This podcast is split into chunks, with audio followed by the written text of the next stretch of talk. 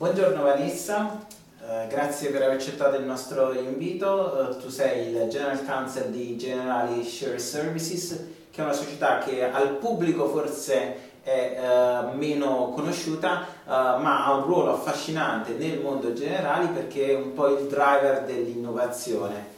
Due parole su Generali Share Services. Generali Share Services è la società del gruppo Generali che eroga servizi di IT al resto delle società del gruppo e anche eroga servizi di procurement di services alle società del gruppo. Il mio ruolo all'interno di GSS è quindi quello di guidare un team legale che dia supporto ad entrambe le anime di GSS. Le sfide sono tante, eh, con mia grande sorpresa e con grande piacere io ho trovato GSS come una realtà fortemente innovativa e fortemente eh, desiderosa di abbracciare le sfide appunto del, del digitale e dell'innovazione tecnologica. In questo periodo si parla tanto di uh, artificial intelligence, machine learning, blockchain, che a, a volte sono una sorta di paroloni e, e, e tutti pensano all'agenzia generale, forse sotto casa, uh, dove invece mi raccontavi che effettivamente queste tecnologie le state utilizzando. Assolutamente sì. Eh, dal punto di vista di artificial intelligence eh, devo dire che la prima volta, dopo comunque varie esperienze in altre società anche molto innovative, molto eh, tecnologicamente avanzate, la prima volta che mi trovo a eh, aiutare un team, comunque dare, cercare di eh, stimolare i contenuti ma anche i, il metodo e l'utilizzo dell'artificial intelligence all'interno del, eh, di quello che è un contesto legal. Il contesto legal quindi questo tool ci permetterà, stiamo cercando appunto di collaborare con un team interno di artificial intelligence, eh, ci permetterà appunto di eh, avere un grandi vantaggi dal punto di vista dell'analisi dei contratti, del risk assessment e ovviamente della, nella successiva negoziazione con, con il fornitore ma anche con i clienti.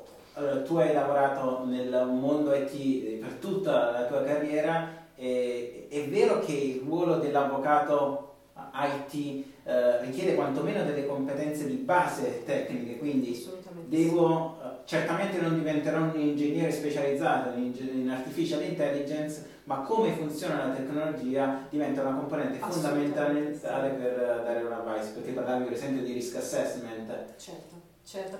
Eh, giusto per dare un, un altro, un altro uh, bit su questo, prima di eh, collaborare ci è stato spiegato nei minimi dettagli che cosa farà questo tool di artificial intelligence, come opererà, quali sono anche i meccanismi di machine learning che verranno in qualche modo implementati. Quindi avendo una conoscenza del tool siamo in grado assolutamente di dare quello che è il nostro contributo e poi successivamente dovremmo essere, speriamo, in grado di utilizzarlo al meglio non so se è anche la tua esperienza, ma quando assistiamo uh, clienti nella negoziazione di un contratto IT, la più grande sfida, la prima sfida, prima dell'interfacciarti con uh, controparte, è di uh, guadagnare la fiducia del responsabile IT eh, de, del, del, mio cliente. Certo lato tuo della, la, guadagnarti la fiducia, certo. uh, far capire al responsabile IT che non sei soltanto una persona che solleva una bandiera per bloccare il suo progetto avveniristico, eh, sembra una sfida interessante. Devo dire che eh, è vero quello che si dice, è molto vero. In realtà si è creato subito un meccanismo di trust reciproco, diversamente non, non avremmo potuto andare avanti nel progetto. E quindi devo dire che ci sono delle persone del mio team che se ne stanno occupando, ma io me ne sto occupando in prima persona. Questo dà anche la percezione dell'importanza che stiamo dando quindi allo sviluppo del tool e poi alla successiva implementazione. Quindi ho, ho, ragione nel dire, almeno questa è una sorta di claim che cerco di utilizzare con, eh, interfacciandoli con i responsabili IT. Noi non siamo dei blocker del business, eh, cerchiamo di trovare la soluzione legale eh, che minimizzi i rischi per consentirgli di fare quello che vogliono fare. Assolutamente sì, noi siamo degli enabler, non siamo dei blocker e io, eh, questo è veramente un messaggio a me molto molto caro, vicino veramente alla, alle mie corde, nelle mie corde, eh, il legale non deve essere più visto né, né legale esterno né legale interno come il famoso bottleneck.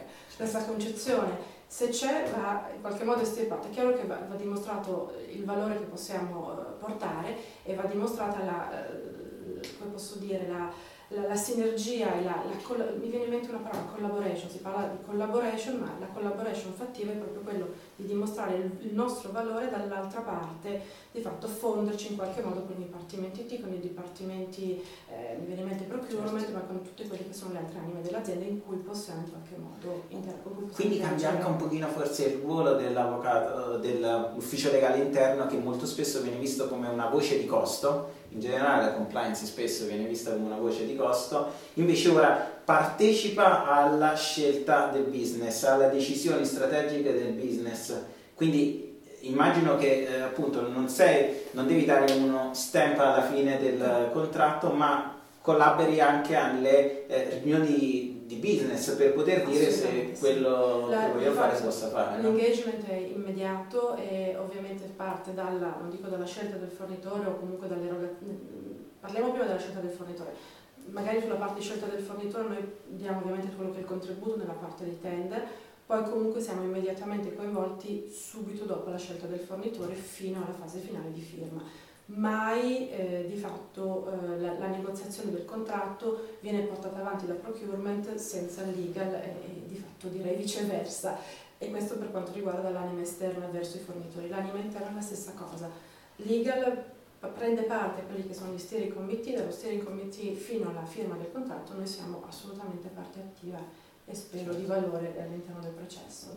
Sì. Mi raccontavi eh, prima invece che i modelli di contratto sono ancora una sorta di work in progress, sì. nel senso che eh, non c'è stato cam- ancora un cambiamento di impostazione tra eh, i contratti IT, chiamiamoli un pochino tradizionali, e i contratti IT della eh, digital transformation, quindi eh, le garanzie che ottenete sono sempre limitazioni di responsabilità, SLA, forse che vanno un po' plasmati nell'ottica certo. dell'innovazione. La, diciamo che la parola che in questo momento è, è di fatto sul, sulla bocca di tutti è simplify, simplify, simplify. Questo è quello che stiamo cercando di fare. Semplification senz'altro anche dal punto di vista di quelli che sono i modelli contrattuali, certo. la chiave di volta. Questo non vuol dire che stiamo rinunciando a quelle che sono le garanzie tipiche.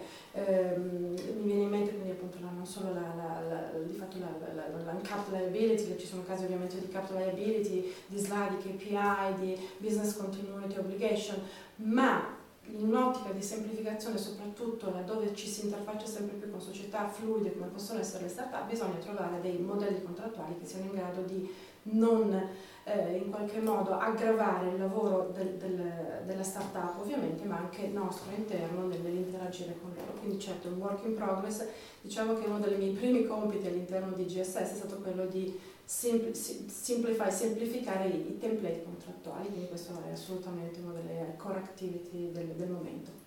Assolutamente, e, e, forse anche ritorniamo a quel punto precedente, se io non capisco la uh, tecnologia uh, agirei di default imponendo dei limiti di responsabilità degli SLA uh, che non sono fattibili in un contesto in continuo divenire.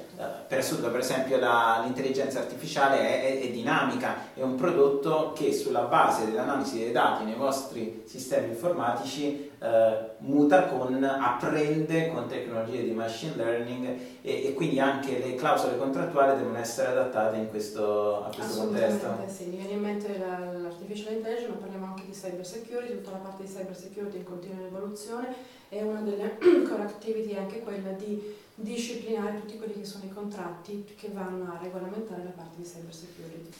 Sì, eh, ritornando a, alle tecnologie dell'innovazione, tu ritieni che una normativa ad hoc in materia di intelligenza artificiale, di machine learning, blockchain, aiuterebbe uh, il tuo lavoro uh, o rappresenterebbe un, un, limite? Poi ovviamente dipende come è redatta questa uh, normativa, però è pure vero che, come dicevi prima, stiamo affrontando l'innovazione con gli strumenti del passato, basando sulla nostra utilizzando le nostre competenze per poterle adattare a questo scenario in divenire. Forse un testo normativo certo cons- aiuterebbe uh, il processo di innovazione? La mia risposta è sì, aiuterebbe, aiuterebbe nel, nel dare sicurezza, nel creare trust eh, e senz'altro darebbe in qualche modo un'uniformità eh, regolamentare è successo con GDPR, è vero, eh, siamo spaccati la testa con il GDPR, ha richiesto molte delle energie dei dipartimenti legali per essere GDPR compliant,